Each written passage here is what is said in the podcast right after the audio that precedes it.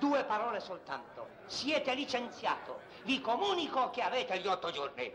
E per quale motivo, se è lecito? Per subbuglio continuato, per disturbo della quiete pubblica, per infrazione di ogni regolamento e infine per vilipendio di ogni pacifico inquilino.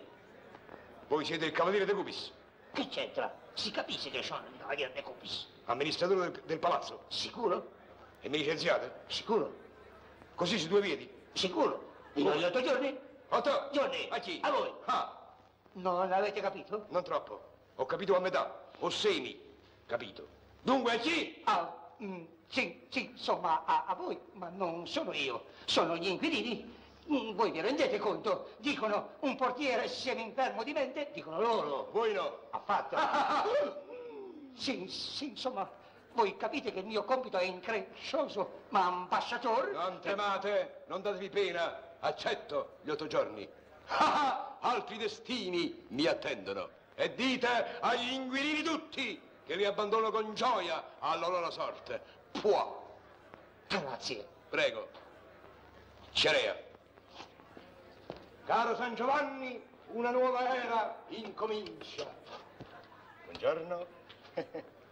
Mi dispiace che non avete potuto assistere al processo. È stata una vittoria magnifica, magnifica. Mi volevano in galera, mi volevano.